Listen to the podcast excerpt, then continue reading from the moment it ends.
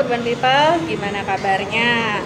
Balik lagi ketemu kita Urban Readers, para peramal perkotaan di era milenial ini.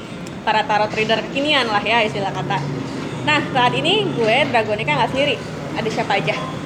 Halo, saya dengan Urban Sir, apa kabar semua? Ada Kasik Dotarot. Ada Sharon dan Tarot Reader, apa kabar? Ya, saat ini kita membernya lagi lengkap semua dan lagi ada di satu kafe di bilangan Jakarta Barat ya. Iya, Jakarta Barat. Iya, dan kita lagi di outdoor jadi ganti suasana gitu deh. Asik kayak jalan-jalan ya? Iyalah, jalan-jalan. ya? Sebelum Iya. besok kita nggak bisa jalan-jalan lagi guys. Emang besok kenapa sih? Emang besok kenapa? ya kayaknya sih mau PSBB lagi denger-denger nih ya. Aduh. Aduh, part 2 Ya nggak tahu part berapa kayaknya udah kebanyakan PSBB udah bosen kayaknya ya guys ya. Jadi susah. Ya, kita doain aja semoga situasinya berangsur kuliah Iya. dengan kebijakan-kebijakan yang diterapkan oleh para petinggi-petinggi juga. Amin. Ya, mudah-mudahan efek PSBB kali ini nggak terlalu parah ya. Ya, semoga mari kita berdoa aja. Eh, ngomong-ngomong depan gue ada siapa ya nih ya? Oke, gue Bonfire Tarot. Hari ini gue diundang untuk um, jadi narasumber di Urban Podcast kali ini. Ye, jadi si Selamat datang. Selamat datang. Jadi si Bonfire Tarot ini ya sesuai namanya yang panas, dia memang hot orangnya. Bisa disebutin nggak IG-nya biar kita bisa stalking? Oke, jadi IG Tarot gue bonfire.tarot. Uh, silakan di follow ya. Thank you. Iya. Tarot musim panas gitu. Sebenarnya inspirasinya sendiri dari kaum gypsy sih. Kalau kaum gypsy itu kalau malam-malam kan mereka keluar dari campnya masing-masing, ngumpul di api unggun, terus mereka mulai berbagi berbagi cerita, berbagi keahlian. Ada yang nari ya nari, ada yang main gitar main gitar. Ada sebagian yang mungkin juga sambil storytelling, ada yang, ada yang consult tarot gitu. Itu inspirasinya. Nge-sharing ilmunya gitu ya. Ya sharing ilmu, sharing kebiasaan masing-masing lah untuk saling menghibur. Kalau di apa di komik-komik kayak Asterix sama Obelix gitu kan biasanya ada guling-guling Ah, gitu ya. iya. Marshmallow gitu ya. Halo. Ya ada ada apa Macam-macam. macam-macam di sana lah kegiatannya. Hmm. Nah, kok Bari sendiri nih kegiatannya macam-macam juga nggak nih? kegiatan dalam artian apa nih untuk keseharian Keseharian. Ya, keseharian. Ceritain dulu dong. keseharian gue masih kerja kerja kantoran gue kerja di bidang IT dan tarot ini sebenarnya apa ya hobi sih. Hobi karena dulu aslinya mau jadi psikolog. Cuma karena satu dua hal akhirnya memutuskan untuk kuliah di bidang lain. Cuma tidak supaya tidak tenggelam uh, minat dan bakatnya gue mulai belajar tarot lagi gitu supaya bisa terima konseling. Udah berapa lama nih belajar tarot ngomong-ngomong? Cerita udah, dong. udah 15 tahun sih dari dari SMA waktu itu. Um, untungnya orang tua nyokap terutama itu support banget jadi justru gue dapat tarot tarot official gue pertama itu adalah hadiah dari nyokap sampai sekarang gue masih simpen baik-baik itu tarot pertama gue Oh, kurang lebih sama sama gue ya. Tarot pertama juga dari almarhum bokap dan nasibnya sudah nggak jelas karena kehujanan. Sialnya lagi pada saat deck kesayangan gue itu rusak, discontinue dong. Discontinue. Oh udah udah nggak cetak of lagi ya. ya. Sedih banget. sedih sedih sedihnya itu. emang decknya apa kalau boleh tahu Ah, Deck decknya itu Quest Tarot. Quest Tarot understood Nah, terus sekarang topik bahasan kita apa nih? Ayo, kita udah undang narasumber, topiknya apa nih? Kita kasih dulu ya tebak-tebakan ya. Ya, Tata letak. tata letak. Terus, Berhubungan sama angka. Ya terus Hitung-hitungan. hitung-hitungan iya bener. Ini agak ini ini kali ini agak berbeda. klasternya kelas apa ya? Eh, kalau di sini berbeda dengan tarot ya, yang lebih bawa perasaan gitu ya tarot ya. Kalau topik kali ini tuh lebih logika, ya enggak dibanding tarot. Ya kalau menurut gue pribadi sih sebenarnya style dari setiap reader itu beda-beda ya. Ada yang jatuhnya pakai perasaan banget, ada yang jatuhnya justru mereka pakai logika dan hafalan gitu. Jadi sebenarnya tarot itu kan cuma medium. Style itu setiap reader adalah style yang masing-masing yang mungkin mereka akan temukan sepanjang perjalanan karir mereka. Gitu. Oke, jadi langsung kita buka aja lah ya tentang apa ya. Jadi kali ini kita mau ngebahas tentang geomansi. Nah, agak jarang ya kita dengar kata geomansi. Kalau ka- kalau kalian googling geomancy itu kebanyakan malah akan diarahkan untuk feng shui atau kalau enggak vastu kalau yang dari India gitu. Cuma geoma- geomancy yang skill gua kali ini sebenarnya tidak ada kaitannya sama dua dua studi itu sih. Ini bagian dari ilmu ramal Timur Tengah. Oh di Timur Tengah itu ada tuh ramalan tuh. Banyak justru bahasa Indonesia ramal itu sebenarnya dari bahasa Arab loh. Serapan ya. Oh, kata serapan, bahasa oke. Arab. Ramal itu Ah. artinya tanah atau bumi atau pasir. Ah oke jadi eh gue baru tahu nih kalau ternyata itu kata serapan ya. Berarti nggak nggak heran dong ya ada sistem meramal dengan pasir gitu ya. Iya. Iya, iya, benar. Justru uh, geomansi ini awalnya pakai pasir. Gitu. Oh, paham paham paham. Nah geomansi ini Iya. eh, bisa ceritain nggak itu tentang apa? Apa, Apa sih geomansi itu? Iya. ha. Oke, jadi apa? Uh, gua berusaha supaya cerita gue ini bisa diserap sama banyak kalangan. Gua Iya. mungkin nggak terlalu in detail ya gitu. Hmm. pakai Geomansi ini. bahasa yang umum Kalau Iya, mau detail bisa langsung hubungin ya Iya, di iya. DM aja. Nah, Takut juga mengundang kontroversi. Iya. gitu. Jadi sebenarnya geomansi ini zaman dulu tuh ada satu orang scholar, so- satu orang yang belajar dia pinter sekali gitu. Cuma dia satu hari uh, mentok gitu ke dalam suatu hal pencarian makna hidup. Hmm. Dia bingung dia mau cari itu ke mana. Sudah itu uh, dia duduk termenung. Nah dia kan di timur tengah lokasinya. Dia jalan ke mana-mana tuh dibantu tongkat jalan. Dia waktu lagi termenung itu dia sodok-sodokin Iya. tongkat jalannya itu ke pasir. Sebenarnya nggak ada niat apa-apa gitu. Dia cuma lagi iseng aja lagi duduk termenung. Dan tiba-tiba dia disamperin sama satu orang tua gitu, nanya sama si pelajar inilah ya. Dia tanya, nak kamu lagi ngapain gitu? "Eh, saya nggak ngapa-ngapain, saya cuma lagi apa iseng aja gitu tangannya sambil duduk. "Ah, kamu tahu nggak apa yang kamu lakukan ini lebih daripada apa yang kamu kira? Gitu. Sudah gitu uh, anak ini bilang gitu, maksud kamu apa? Boleh dijelasin nggak? Akhirnya si orang tua ini dari pola yang terbentuk dari sodokan tongkat jalan itu di pasir, si orang tua ini bikin satu diagram gitu. Dari diagram itu orang tua ini bisa ngejelasin sebenarnya anak ini siapa, datang dari mana, keluarganya dari mana, latar belakang apa ya maksudnya, apa yang dia alami sepanjang hidup itu semuanya jadi kebaca gitu. Nah anak ini kaget. Udah gitu dibilang kamu mau nggak belajar ini? Akhirnya orang tua ini transmit lah ilmu dia gitu. Ilmu dia sudah gitu orang tua ini di, di penutupannya buat kasih ujian terakhir lah ya buat si pelajar ini. Dibilang orang tua ini bilang "Ah, kamu tahu nggak sekarang satu sosok yang seharusnya ada di surga itu lagi di mana? Dia pakailah ilmu geomansi ini buat cari tahu gitu. Hasilnya adalah uh, sosok yang ada di surga ini sekarang lagi di bumi menyamar jadi orang tua. Pas dia mau ngomong itu dia angkat kepalanya orang tua itu udah hilang.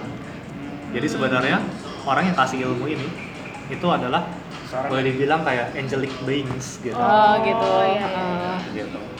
Nah itu jadi apa awal mulanya ilmu ramal geomansi itu dari sini dalam bahasa Arab ini suka dibilang ilmu, ilmu al ramal atau kat al ramal atau apa lagi ya namanya ada beberapa nama sih gua sebenarnya agak lupa juga atau satu Nah, jadi sebenarnya tuh eh, sejarahnya ceritanya geomansi ini dalam banget ya. Jadi Iya.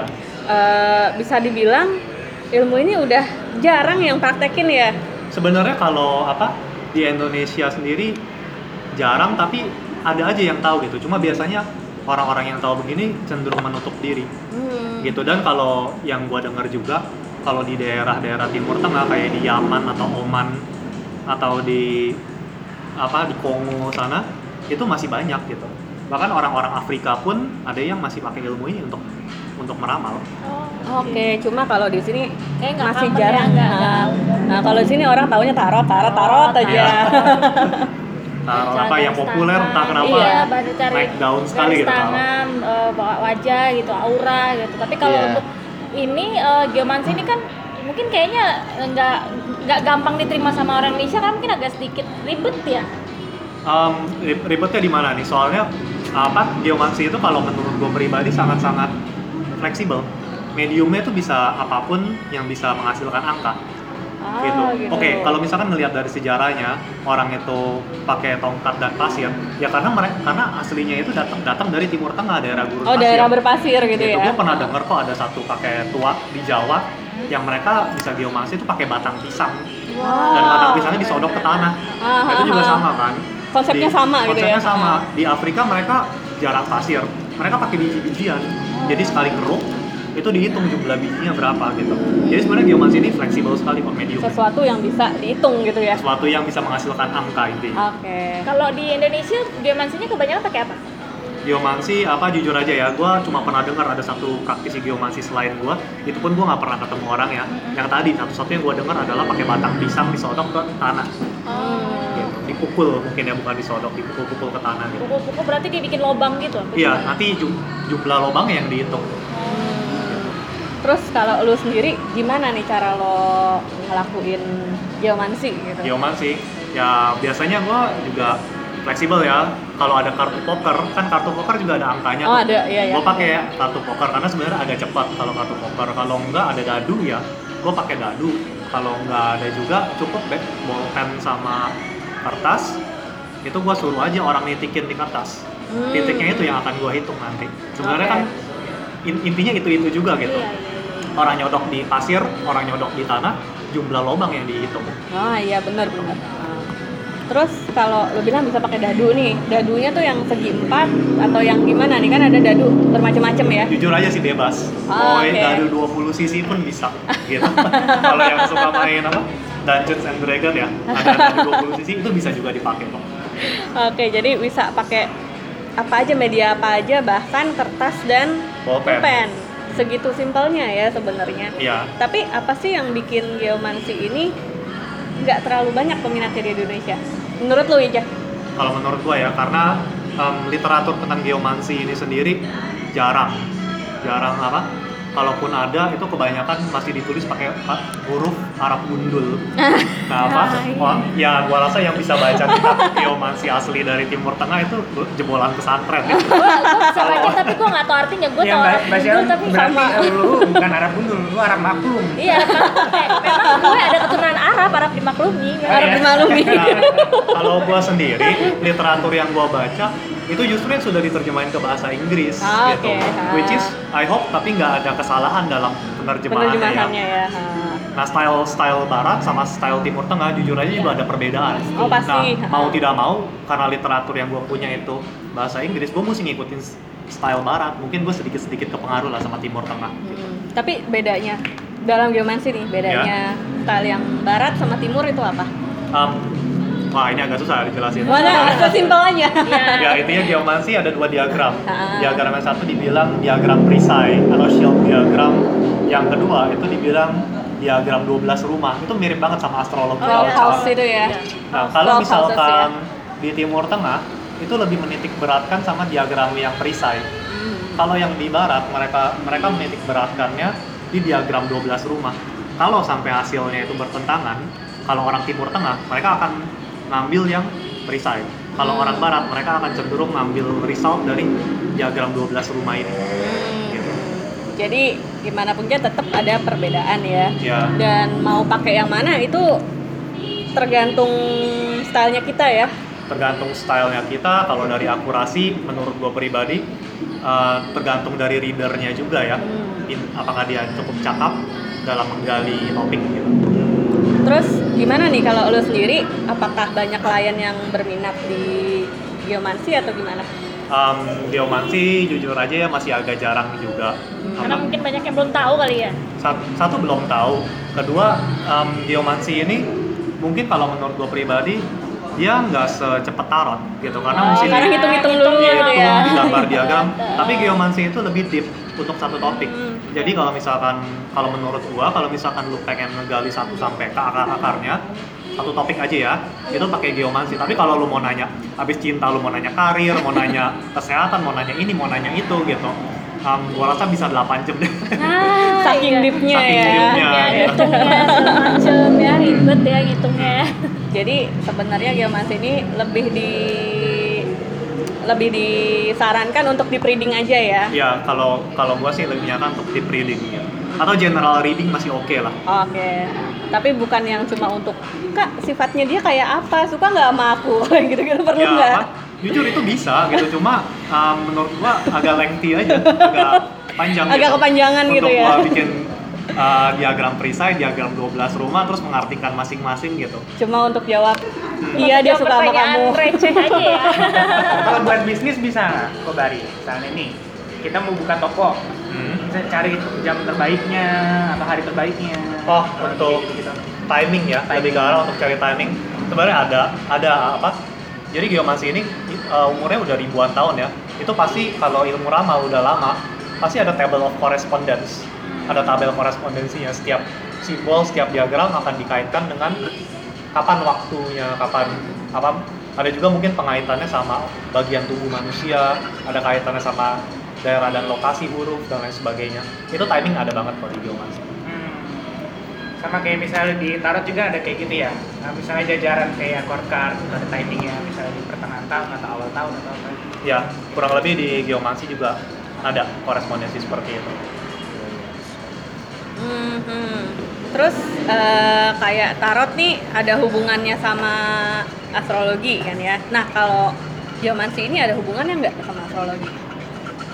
Uh, ada, ada. Jadi apa? Um, sama seperti tarot itu kan ada 22 major arkana sama 56 minor ya. Masing-masing ada korespondensi astrologinya. Di geomansi kita punya sekitar um, 4 kali 4, 16 figur. Itu masing-masing terhubung dengan zodiak dan planet. Oh, gitu. gitu. Dan lagi juga kita punya diagram 12 rumah. Itu sebenarnya representatif sekali terhadap dewa- diagram astrologi gitu Dewa dewinya juga ada gitu. ada ada intelligence yang berkuasa atas suatu simbol gitu ya, itu ada um, karena dari timur tengah juga bahkan dibilangnya itu ada jin yang berkuasa terhadap simbol itu ya Wow. gitu Um, kalau di timur tengah sendiri sometimes beberapa orang tuh um, jadi geomansi ini ada beberapa sosok yang katanya di belakang geomansi inilah. Setiap jin itu punya keahlian untuk menjawab pertanyaan masing-masing.